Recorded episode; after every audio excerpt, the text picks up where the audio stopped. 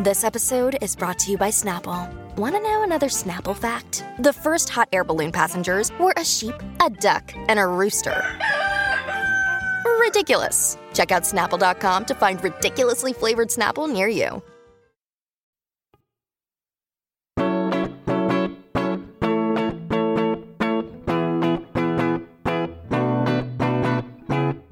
You're listening to Seeing and Believing, a film and television podcast that searches for the sacred on screen.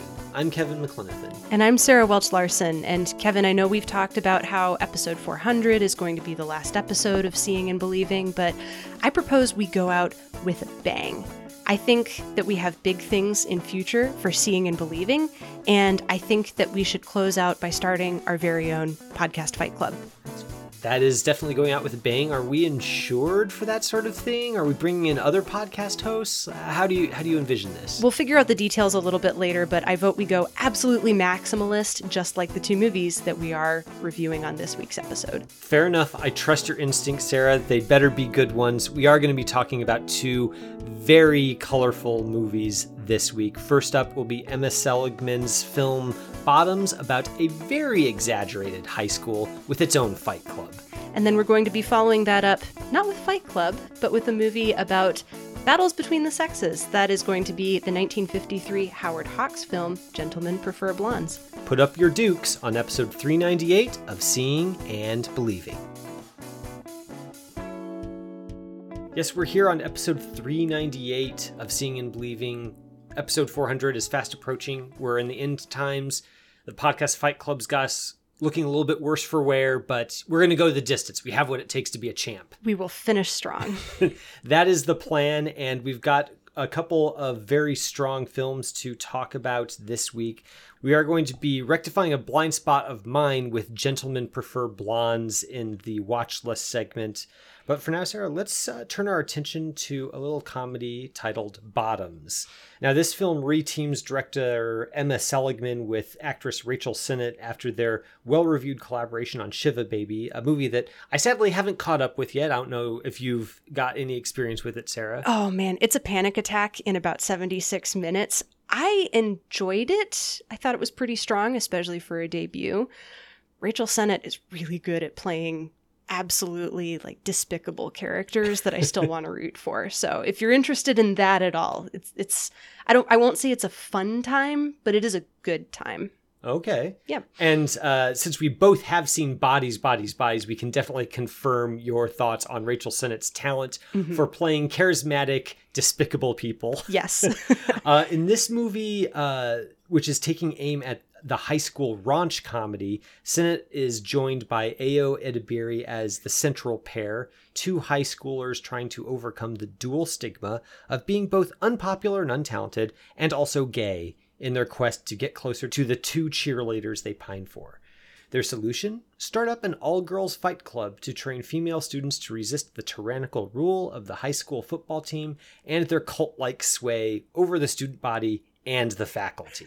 So, pretty colorful synopsis there. Sarah, I am curious to know your thoughts. This film has some pretty diverse forebears. There's, of course, the improvisational Apatovian style comedies of the 2000s, like Superbad, 40 Year Old Virgin, Knocked Up, as well as the more biting satire of a movie like 1988's Heathers.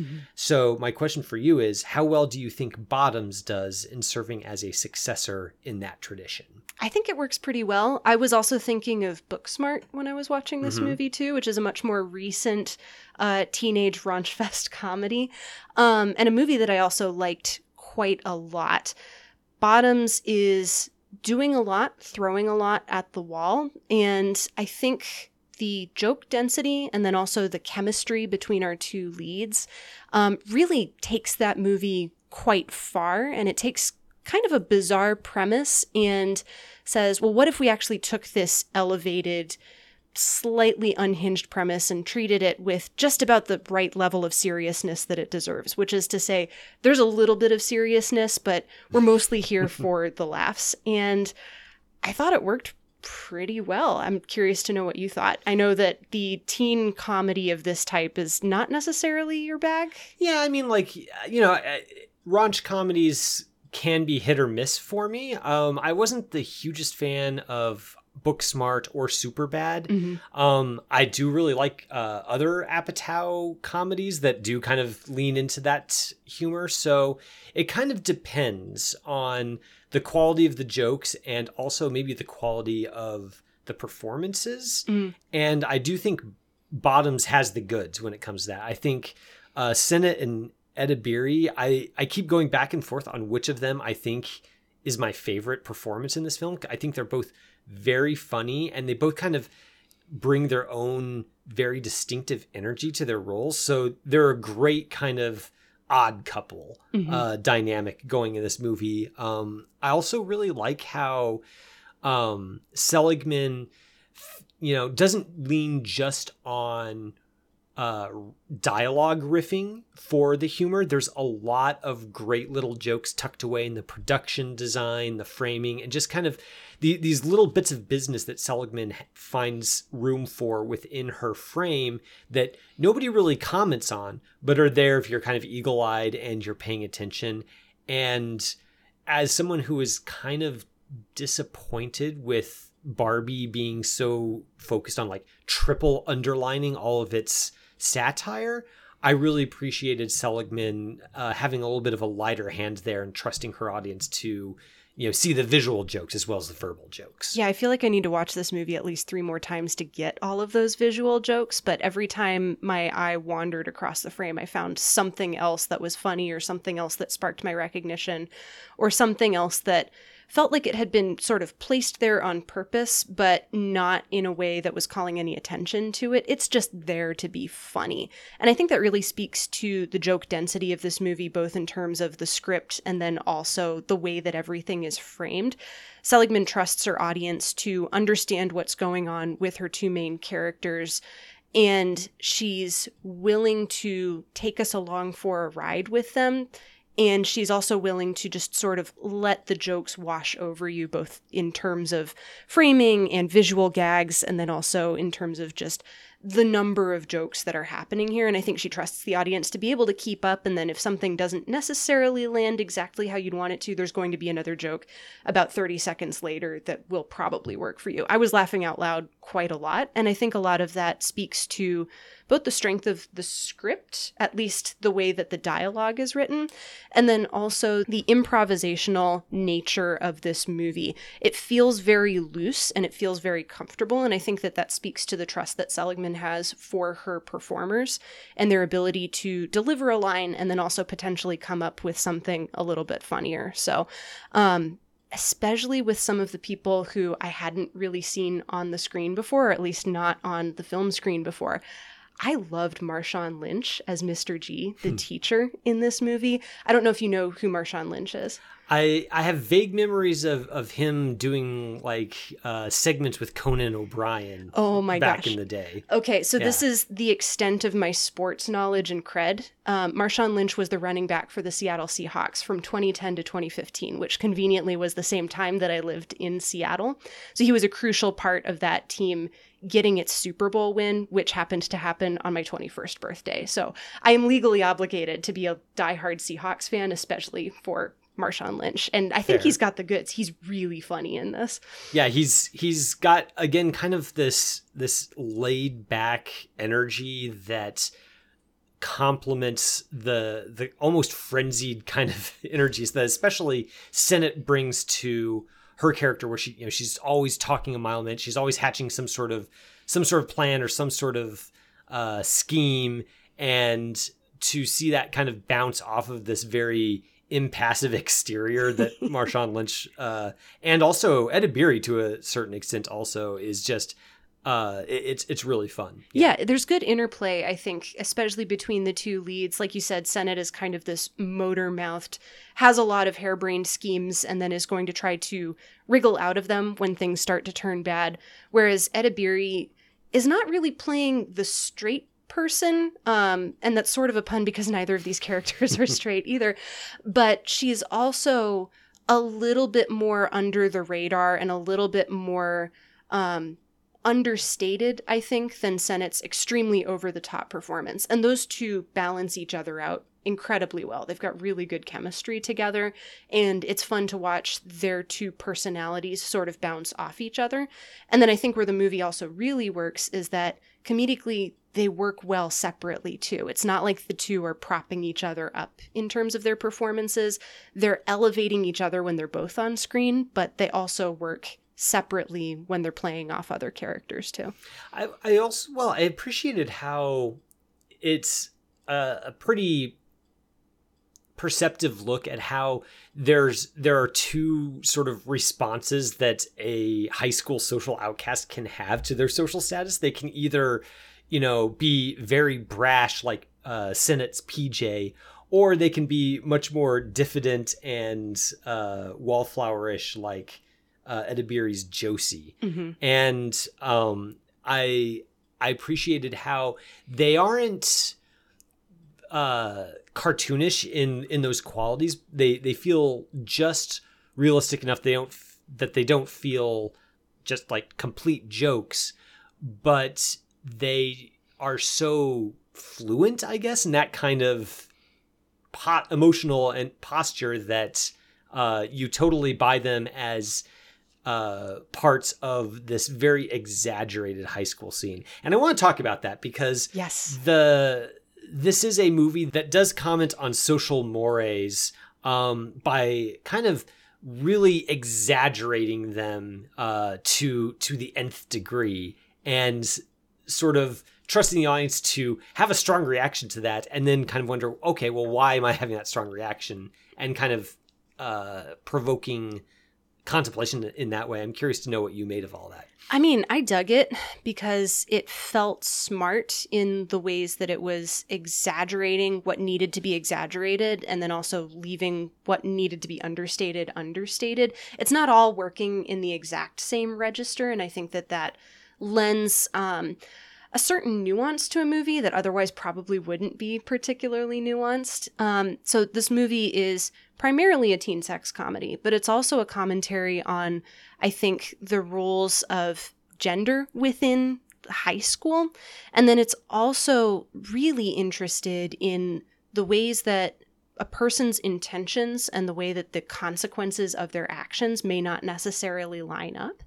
And it's doing this in a way that doesn't feel like it's trying to preach a sermon or teach a lesson. It's just very carefully observant. And I think that's what I like about a lot of comedy is the comedy that works for me is comedy that is carefully observant about something that is ridiculous in the world or funny in the world or messed up in the world and then can sort of tweak those ideas until they become just large enough or just exaggerated enough for you to be able to keep track of where that maps onto the real world. And then you get kind of the kick of there's a punchline here and it's funny, but also, huh, maybe I hadn't considered this particular issue in the way that I will now, now that I've heard that joke or seen that movie.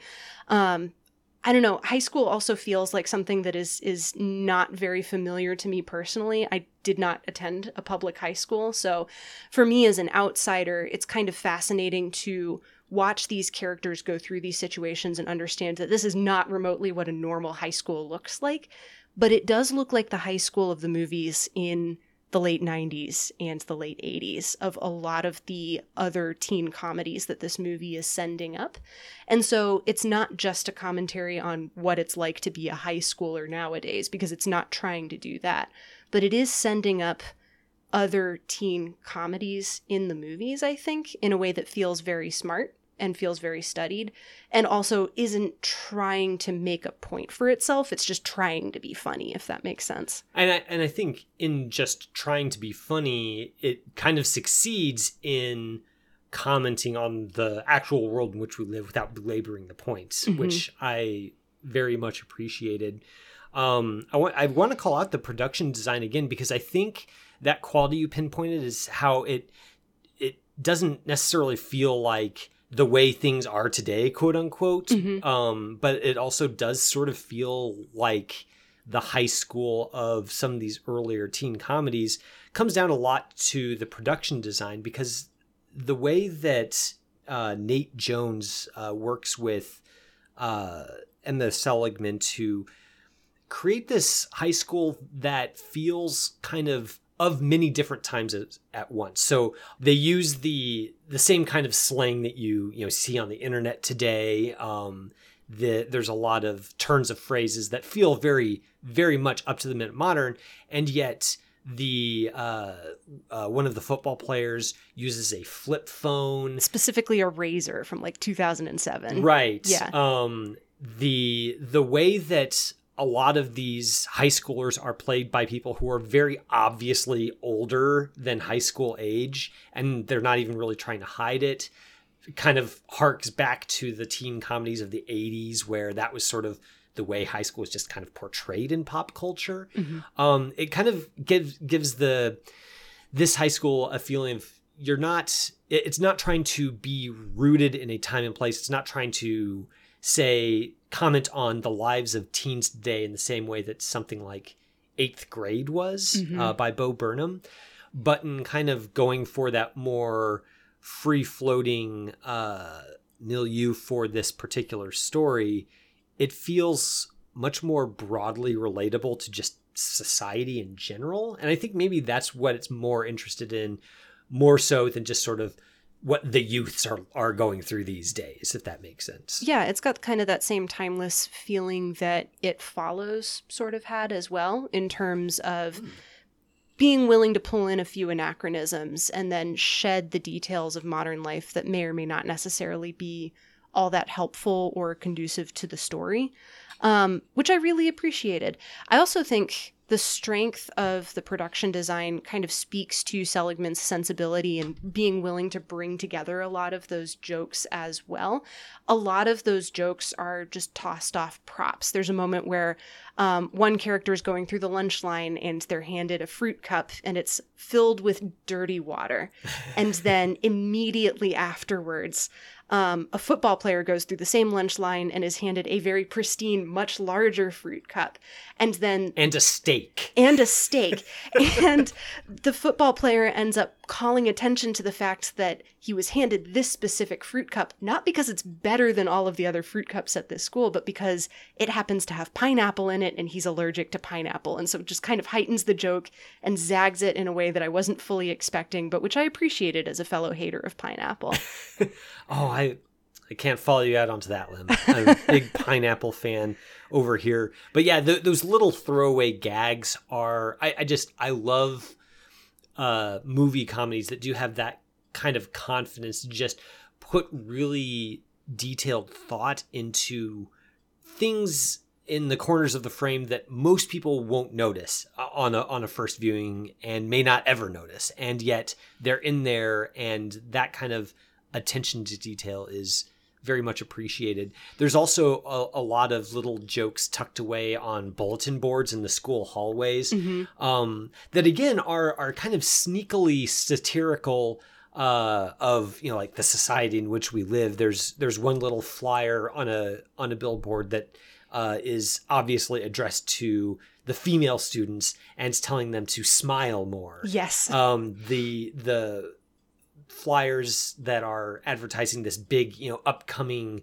uh, football game that's going to be sort of the the fulcrum on which their entire season uh, turns is very focused on Jeff, the the star quarterback, who is overtly sexualized, mm-hmm. but in but in a way that's not leering so much as he's almost like a like a Greek god or something. He, he's he's emblazoned on these billboards the same way that you know a carven statue of the idealized male form would be and that's just very it's funny just to see that like it's just goofy mm-hmm. and ridiculous but it also does sort of subtly jab at the way that uh, athletics and uh, gender roles within athletics kind of take shape in society as a whole, not just in, in high school. I think it's telling too that the entire football team is only ever seen in football pads the mm-hmm. entire movie runtime. We don't see them in any other form of costuming.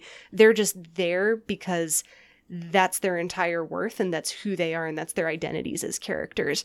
And I think that that also underlines the way that other similar teen comedies of the past would have identified the football players as, oh, they're the football team. Oh, that's the high school quarterback. And this movie just kicks that up to 11 by saying, we're going to reduce these characters to just their identity and the sports that they play, but we're going to call that out visually and kind of underline just how ridiculous that is. And I don't know, it feels kind of resonant in a world in which a lot of people the first thing you the first question you ask them when you meet them is what do you do? Like what is your identity? What is it that you do? And this kind of feels like pointing out a little bit of a root of that in finding your identity in the thing that you're best known for or the thing that you do. And in some cases that means that you're the school outcast and you'll get mean things painted on your locker or it means that you're basically king of the high school. And I think it also speaks to the strength of uh, Nicholas Galitzine's performance as Jeff, um, that he's able to pull off that sheer simplicity, I think is the kindest way to put it, um, where he's almost got a level of innocence to him specifically because he's never been told that he's anything other than the quarterback and therefore the most valuable person on the school grounds. He's effectively worshipped as a god. And one of the best visual gags, I thought, is a moment when he is in the school cafeteria seated at a long table with the rest of the football team and they are laid out like Da Vinci's Last Supper. And mm-hmm. then to heighten things even further, there is uh, a recreation of the creation of Adam mural in which God is handing Adam a football, literally right behind his head. Very funny sight gag, and it's just kind of left unnoticed. Like, I don't think we ever even fully see the full Last Supper tableau, but it's enough to see that Jeff is seated right in the middle of a long table where characters are only sitting on one side of it that just kind of sells the joke. Yeah, that that quasi religious iconography I think is very intentional because it is almost like a cult watching the way that not just the students worship this this football team, but the way the the faculty does as well. The way that uh, at a at a pep rally some of the female teachers are you know they, they're like you know they flash mm-hmm. uh, during the pep rally they you know they're they're all going insane even though presumably a pep rally is for the students not for the faculty and again that's just a very sly way to sort of comment on the fact that the the people in power at this high school aren't really that much more mature than the people over whom they they exercise that power. And that's that's uh, an intriguing provocative kind of line of thought to encourage as well. Yeah. I think it's telling too that our two main characters pj and josie instead of trying to just completely undermine that order and authority that's been imposed on the school um, also attempt in their own way to sort of recreate that same structure but with themselves at the top as well I think they've, it feels as though they have observed that everyone at the school is either valued for what they are and who they are, or they're not valued for who they are. And so the only way that they can find any form of value is to also become objects of worship themselves. And the only way that they can figure out how to do that is by creating this fight club for girls. And it's telling that they couch this in terms that would be appealing to everybody else around them. They're trying to, you know, uplift women and, you know, hold holds people together in, in sort of a sisterhood in a way where they've been previously neglected because of all of the focus on the football team. But that upholding comes at the cost of their ulterior motive, which is not to actually uphold other women or to break out of this cycle of football worship. Um, it's just so that they can get other girls.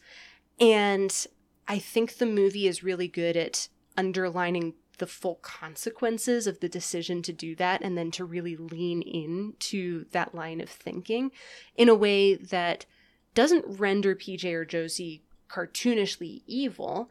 And I think it also serves to give a little bit of additional nuance to all of the other students at the school as well, but the movie also plays that out to its logical conclusion, and we end up seeing things start to fall apart a little bit. And I won't get into like the full details of how exactly that falls apart, but even though the entire movie is very over the top, the emotional fallout of the consequences of their decisions felt very realistic to me. I, I liked how this movie makes it clear that simply having good politics or uh, being on uh, being of a certain group doesn't won't save you. Mm-hmm. Like uh, the the social groups that all of these high schoolers are arranged into in this movie are you know obviously simplified but they're not like simplified morally it's not like the you know everybody who's uh, in the popular clique are the bad guys and the outcasts are the good guys mm-hmm. it's much more saying like you know what uh, it's very possible to be self-serving regardless of which part of the social divide you're on and again i guess i just i really appreciated that uh after like it's it's thorny in a way that I really appreciated after what I thought was kind of a very simplistic rendering of feminism in in Barbie, which mm-hmm. is you know, not that these movies have to be like in opposition to each other.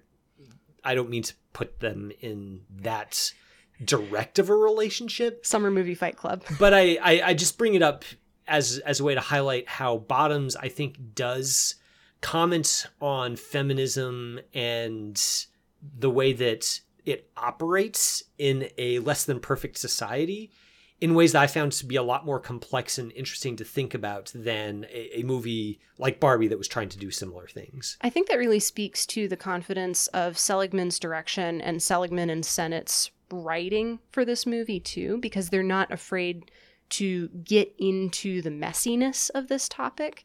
They're not trying to boil something down into a single sentence summary of what it is like to be a woman in the world today because you simply cannot do that. There are way too many different ways to be a woman in the world. And Bottoms gets at that complexity and the messiness of that, and then also gets at what it means for different characters to be shoved into that jar of simplicity and what that does to you. We see a lot of misfits in this fight club, but we also see a lot of the popular girls who are trying to break out of that system as well. And I think it's crucial that despite the ulterior motives of PJ and Josie in starting this club, the other women at the school also managed to get something kind of good out of it and then they also have to deal with the fallout of everything falling apart too. It's not just a binary, this thing was good because we found something good in it. Like there's a lot of messiness in the fact that it was founded on a pretty shaky foundation in the first place. Yeah, that that whole thing that Bottoms is doing is I think it's it's compelling enough that I I'm curious to get your thoughts on kind of the the last act of this film because yes, it kind of lost me, which is why you know I I I you know I like this movie. I don't love it because I think it does get messy in maybe unproductive ways towards the end. Mm-hmm. But I think part of the reason why I found that so frustrating was because up to that point I did think the the film was managing kind of to be the unicorn where it's it's you know sneakily complex about a lot of these issues that it's commenting on but it's not because it's you know setting out with laser focus to comment on those things it's just focused on being really funny and sending up a lot of absurd things in the world around us and the commentary kind of grows out of that and mm-hmm. i really liked that um the the ending it kind of felt like having constructed something so interesting in the first two acts, Seligman and Sennott didn't really know how to wrap it up. But I, am curious to know what you thought about that. Yeah, that ending felt a little bit disappointing for me, although probably not as disappointing as you found it. Largely because the movie is primarily here to have a good time with a lot of those tropes of previous teen comedies. And I think it does manage to do that. It's just that it gets boiled down a little bit more simplistically than I would have liked, despite the plethora of visual gags that we also get towards the end of the movie, too. It's just that they're all kind of focused on one single point that the movie has alluded to up until the moment when it takes that turn. But hadn't really fully leaned into, probably because structurally the plot just didn't need it up until the point when it actually did. And for me, it felt really ridiculous, but so do a lot of other teen comedies. And so I was willing to give it a pass because it felt like it was sending up a lot of the climactic, we're going to make some very grand gestures or we're going to, you know, beat the football team at their own game, essentially. And that sat okay with me because it was so over the top, kind of similarly to the register that the rest of the movie is working in. Where it disappointed me was that it was only focused on that one thing, whereas the rest of the movie was willing to branch out and go exploring a little bit more, if that makes sense. Yeah, I I think I you know I mentioned Heathers at the beginning of the segment, and I think the interesting thing about Heathers is that it is also you know a satire of you know high school social cliques, um, and it's it's funny in doing that, but it also it's kind of deeply serious about skewering that stuff as well. Mm-hmm. And I think that the if there was something that I was missing in Bottoms, it was sort of like that that paradoxical combination where it's going to be very goofy about a lot of stuff, but it's going to be very serious about that goofiness, if that makes sense, to wrap it up in a way where it seemed like the climax naturally grew out of the conflicts that these that PJ and Josie uh, were embroiling themselves in over the course of the film. I guess I kind of was hoping that it would stick the landing in that way. Yeah, I suppose so. It's funny because I think I read Heather's laser focus almost as meanness, and so that movie kind of bounced off me in a way that Hmm. I I'm curious to know how I would read it now. Now that it's been a few years since the last time I've seen it, um, Bottoms feels a little bit more generous, I think, even towards the villains in its story, and Oh, so yeah, That's, definitely. that's one of the things that I liked about it was that it's not going to forgive these characters all their faults, but it's going to forgive them who they are, and I appreciated that. Yeah, I, Jeff the quarterback feels kind of like a villain in the uh, the Ken vein. Like he's Mhm. he's a villain, but he's kind of like a doofus more than a mustache twirler. Uh-huh. yeah. Well, listeners, that is our review of Emma Seligman's Bottoms. If you've had a chance to see this in the theaters, we are definitely interested in hearing your thoughts. You can reach out to us on Letterboxd. Our handle over there is cbelievepod. You can also email us at seeingandbelievingcapc at gmail.com. Stick around. We're going to be talking about Gentlemen Prefer Blondes here in the watch list segment in a bit.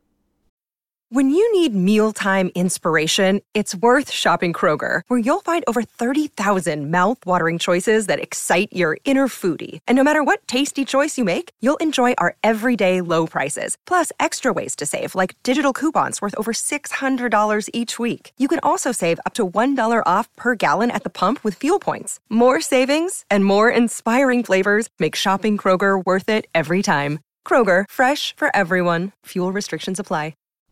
Welcome to The Conversation. This is the part of the show where we share what we've been hearing from all you listeners out there, helping us keep the conversation about movies going.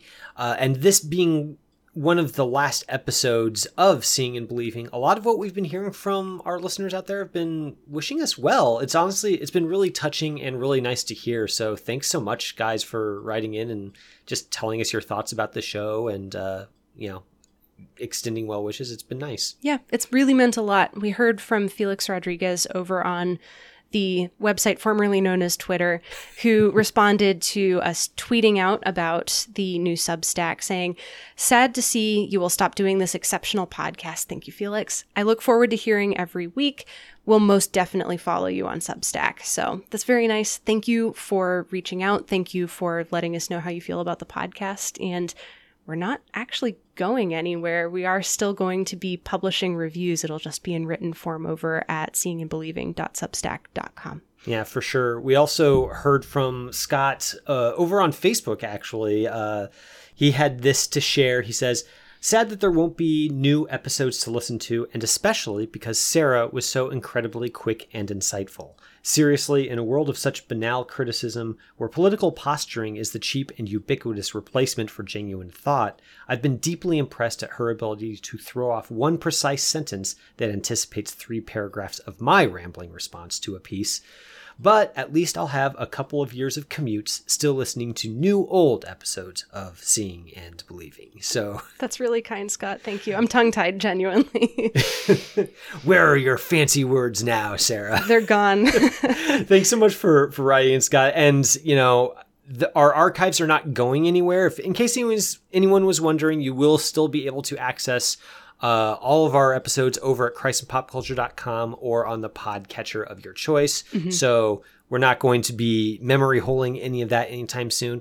And, you know, not to overpromise necessarily, but there might be the chance that you might get a couple of podcast episodes uh, every now and then over on the Substack platform. So we might not be going away completely, you'll still be able to hear our dulcet tones in audio format in some ways. We did invoke vampire rules when I first joined the podcast. Once invited in, you can't get rid of me. And mm-hmm. I think that includes occasional podcast episodes too. Yeah, for sure. So thanks again, Scott, for writing in. And as Sarah said, if you still want to get in on the Substack action, we're over at seeingandbelieving.substack.com. You can read our welcome message and subscribe over there.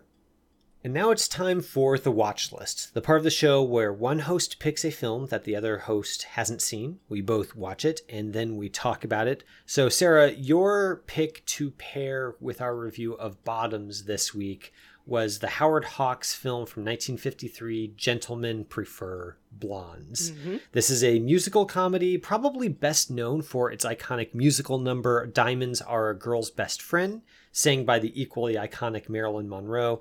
And if that song is all you know about the movie, then you actually have a pretty good idea of what the entire movie is about, more or less. Monroe is half of a nightclub duo, the other half being played by the great Jane Russell, mm-hmm. and both women are doing what they can to follow the typical script of getting married and settling down, but to do it on their terms.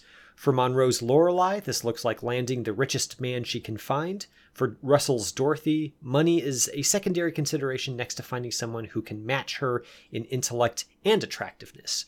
So, uh, Sarah, I'm curious to know. I mean, obviously, that dynamic duo at the center of the film is an obvious tie in, but. Mm I'm curious to know if there were any other Galaxy Brain connections that you had between this and Bottoms. I had quite a few actually. So this nice. is a sharp, dumb comedy that is ostensibly about sex, but is really about the knots that society ties itself into around the concept of sex.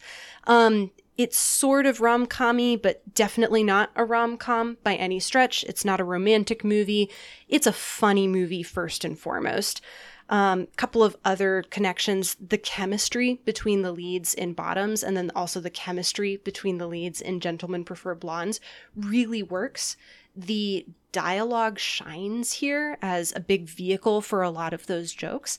And then the costuming is also really good in both of these movies. So, quite a lot of possible connections here. But I was primarily thinking about them as being sex comedies that aren't really sex comedies.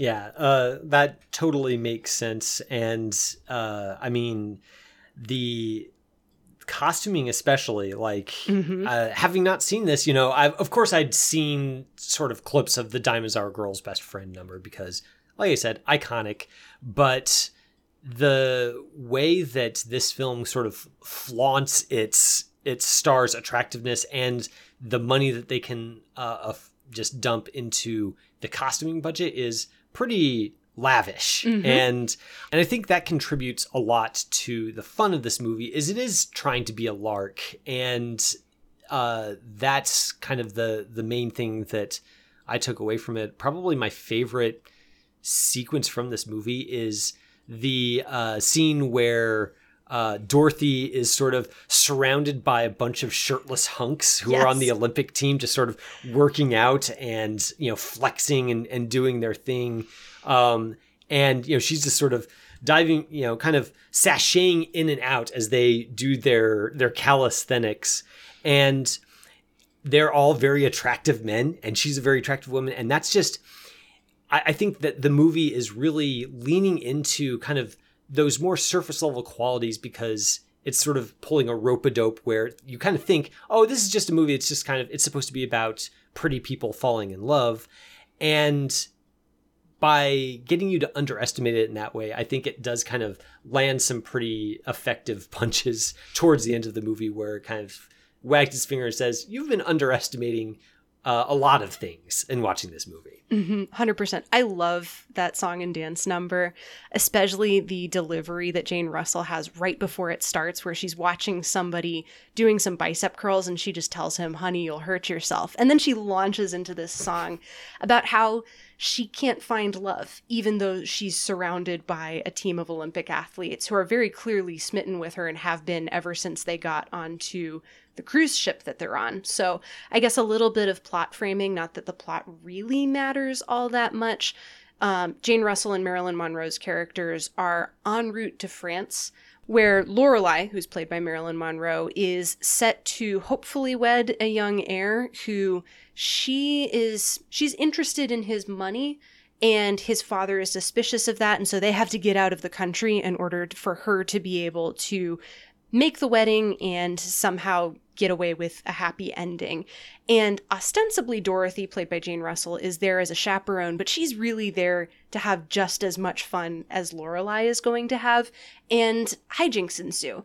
And there's a, a subplot involving a private eye who's been f- hired to follow Lorelei, who gets romantically entangled with Dorothy, which is one of the other fun parts about this movie is watching the push and pull of Lorelei chasing the richest men that she can find and Dorothy chasing the most beautiful men that she can find, and both of them kind of getting um getting the rug pulled out from underneath them multiple times, despite all of their best efforts. And I think a lot of the fun here is watching them do that and then get up and try again and not be daunted by the fact that everything's working against them because they're going to succeed no matter what because that's what they that's what they're going to do. It it's kind of as though the script sort of dictates that sort of happy ending. You know what's going to come. And the joy of it is watching these characters try to achieve that goal and also look really good while they're doing it too. Yeah, the um the script was written by Charles Lederer, who no slouch by any means. You know, wrote His Girl Friday, mm-hmm. uh, you know, a whole bunch of of other you know absolute classics. And the thing about a movie like Gentlemen Prefer Blondes or His Girl Friday is, you know, that that dialogue because it's so so perfect. You know, perfect is a good way to describe it. You know, actual people don't fire off these one-liners. They don't have that kind of zip to them. And I think that's integral to creating sort of that foregone conclusion quality that you were highlighting where you know they're going to make it you know mm-hmm. this is not going to be a movie that's really going to make us seriously doubt that marilyn monroe is going to have a hard time finding a man yes. you know like this is not that it's not going to try to pull that um and the writing i think because it is so self-assured that kind of draws us into a world where these women can be self-assured that they're going to land on their feet. They're going to make it. In the meantime, it's kind of annoying though that you know stuff keeps kind of getting in the way, and I think that's um, summed up perfectly in the kind of the cold open to the movie where they sing an entire musical number about how that's the case. No matter where, no matter where they go, men are all the same. Mm-hmm. They'll be all right, but it's kind of annoying that men are all the same no matter where they go. And I think annoying is the right word to use here because it doesn't really get much more than a level of annoyance. So after the prerequisite breakup that's going to happen about three quarters of the way through the movie, our two heroes find themselves at a cafe in France with absolutely no money, and they sing a song about how they've they've kind of landed sort of on their feet, but with not much else. And the way that that song is delivered is also very joyful. And there's just a hint of irritation in it because they've been foiled in their plans. But never fear, they're going to be able to find themselves another nightclub job in Paris. It is France after all. And they'll be able to land on their feet. It's just going to take them about five minutes to lick their wounds and then be on their way. yeah. And I think the performances do so much to sell that as well. Um, I like how Marilyn Monroe spends most of the movie kind of playing into the typecasting that you associate with her. You know, she's she's blonde. She's got kind of that that wide-eyed look expression on her face. She's got the that breathy line delivery. She refers to her fiance as daddy, mm-hmm. and she's constantly just obsessing over how she she just loves jewelry and pretty things and wants as much of them as she can get. Um, and then uh, at the end of the movie, she kind of there are a couple of line deliveries that Monroe gives us, and a couple of very subtle changes she makes in her expression that makes it clear that Lorelei has been playing everyone around her for fools. Oh yeah. And of course, way earlier in the movie, Dorothy lampshades that by saying, like, you know, you think you know her, but you don't know her. She's more than meets the eye. And, you know, the character she tells that to kind of brushes that off. And the audience kind of kind of brushes might brush it off as well until kind of those late scenes when we realize, oh, Monroe is very much aware of how she's perceived by her audience. This character, Lorelei, is very much aware of how she's perceived by the people around her. And she's going to lean into that because if you're going to be underestimated, you might as well get some advantage from that. Mm-hmm. And I think that's um, that's a, a, nice note that didn't have to be in this movie for it to work, but I think that's kind of what makes it more than than just a lark. There, there's something a little bit uh, savvier and more clever going on under the surface there. Yeah, maybe that's another um, similarity with Bottoms, I think, in that the comedy is working off those stereotypes and then serving to kind of undermine them and point out the flaws in them while leaning into them at the exact same time. I love that confrontation between Lorelei and her fiance's father, who's played by Taylor Holmes, um, because he tells her explicitly, like, you cannot fool me. And she tells him exactly, like, I don't intend to, I don't want to but I bet I could if I needed to. Mm-hmm. And the way that she delivers that line, which I've sort of paraphrased, is there's a level of enthusiasm in it, as though she's almost in it partly just for the chase. And then also because she knows precisely how smart she is, and she knows how much everybody else around her has underestimated her, and she can use that to her advantage. And I think it's a testament to her character that she's not going to do that to absolutely everybody. She's only going to do it when she knows that she needs to. And I don't know, I find that character trait really fascinating because it does reveal additional depths that it's really easy to write off when you're watching a Marilyn Monroe character on the screen. Also, her comedic timing is just absolutely impeccable. She's so good in this. Um, it's not my favorite performance of hers, but it's pretty darn close. And I think a lot of that comes with the enthusiasm with which she throws herself into those musical numbers, and then also just the way that she plays off of her fiance, who's very much a straight man, and then also the way that she bounces off Jane Russell. Um, the chemistry between those two is just absolutely fantastic. Absolutely. And and Hawks knows how to shape the movie around Monroe and Russell to accentuate those those qualities that you're, that you're talking about. I like how that con- that exchange that you just talked about ends uh, between Lorelei and her fiance's father, who's you know very much against their marriage, and he says, essentially, he says, "There's no way you're going to convince me to approve of this marriage." And then, at, as he's saying that, though, we're already dissolving into the wedding scene. Yes, as Monroe begins to speak, and that's probably my favorite joke in the entire movie. Is is that this this guy thinks that he's so superior to her and that there's no way that she's going to be able to talk him into anything he doesn't want to do. And the the the joke is that the fix is already in. She's already got him in her pocket. He just doesn't know it yet it's kind of a fun continuation of a joke from earlier in the movie. There's a number called Bye Bye Baby where everybody's getting ready to ship out on the boat to head to France. And I swear there is a sequence in here where the shot is designed to quote the Lady Eve, specifically uh-huh. Barbara Stanwyck conning uh-huh. Henry Fonda, only it's Marilyn Monroe and her fiance, who's played by Tommy Noonan. And he's clearly besotted with her. He already doesn't know what to do with himself around her, even before they start this musical number. And then the two of them sort of cuddle up in a very similar way that feels kind of reminiscent of that sequence in The Lady Eve. And the entire time she's promising him that she's going to get up to absolutely no funny business on this trip. And the line delivery, I think, is something along the lines of I'm going to be in my bedroom every post meridian with my diary and a copy of the book by Mr. Gideon, which is just such a great joke. Um, because it kind of speaks to the morality that she's working to at least say that she's upholding.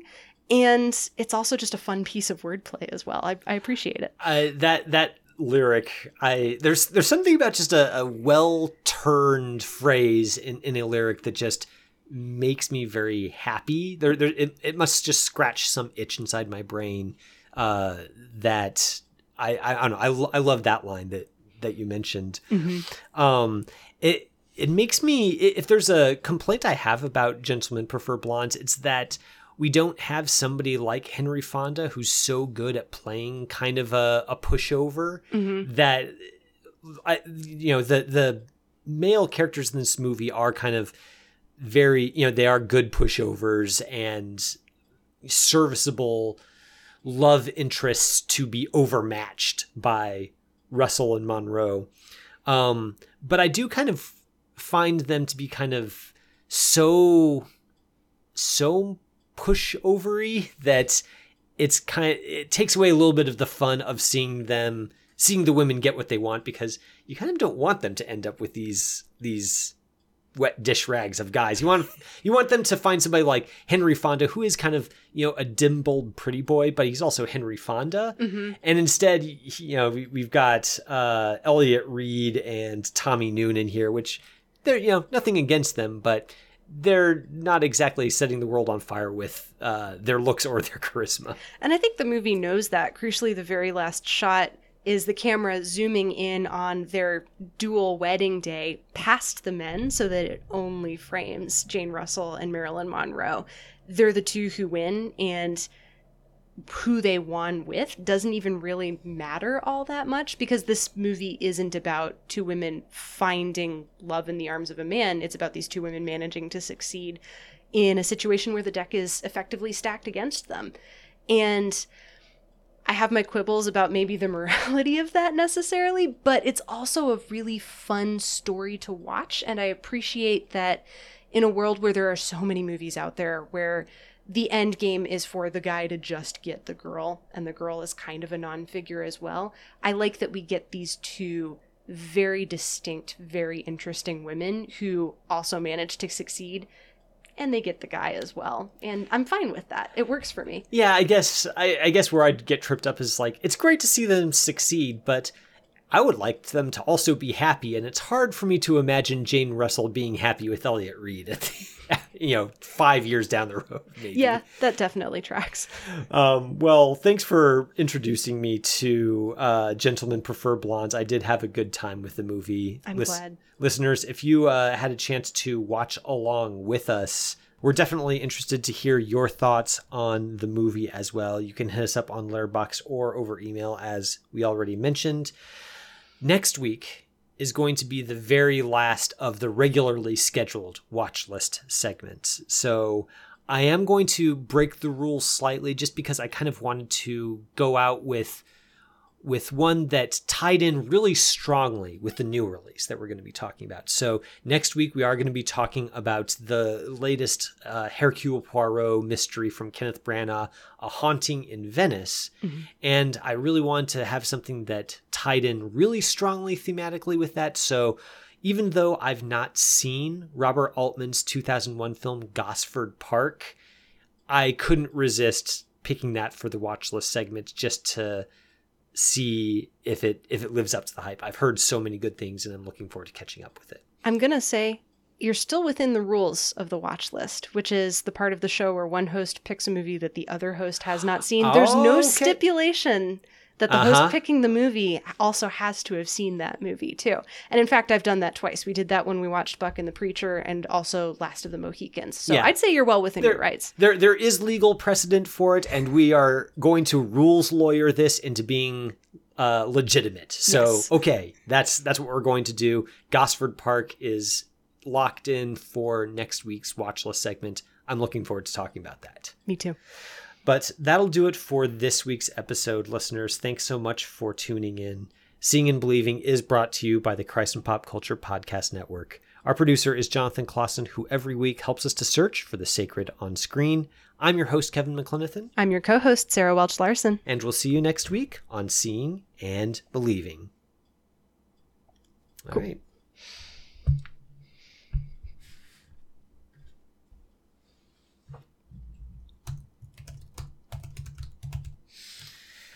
Okay, cold open. You want me to lead in? Uh, sure. Cool.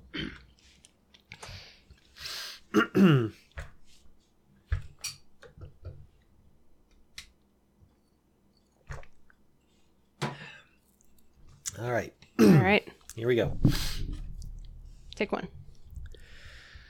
You're listening to Seeing and Believing, a film and television podcast that searches for the sacred on screen. I'm Kevin McLenithan. And I'm Sarah Welch Larson. And Kevin, we've talked about how we're bringing Seeing and Believing to a close. And I propose that we go out with an absolute bang. And I think that we should close out Seeing and Believing by starting our very own podcast fight club. Okay, uh, that is that's pretty colorful. Are you sure we, we're insured for this? Uh, Oh, insurance, schminsurance, I do not care. we're going to go maximalist, just like the two movies that we are going to be reviewing on the podcast this week. fair enough. First up is going to be Emma Seligman's Bottoms about another fight club at a certain. Mm, uh, I, I I lost that. I'm. Let, let's start from the top. I like where that goes. I think we can tighten it up, and that'll also like help me get the momentum to Yeah. lead into that. Sounds good. Okay. All right. Take two.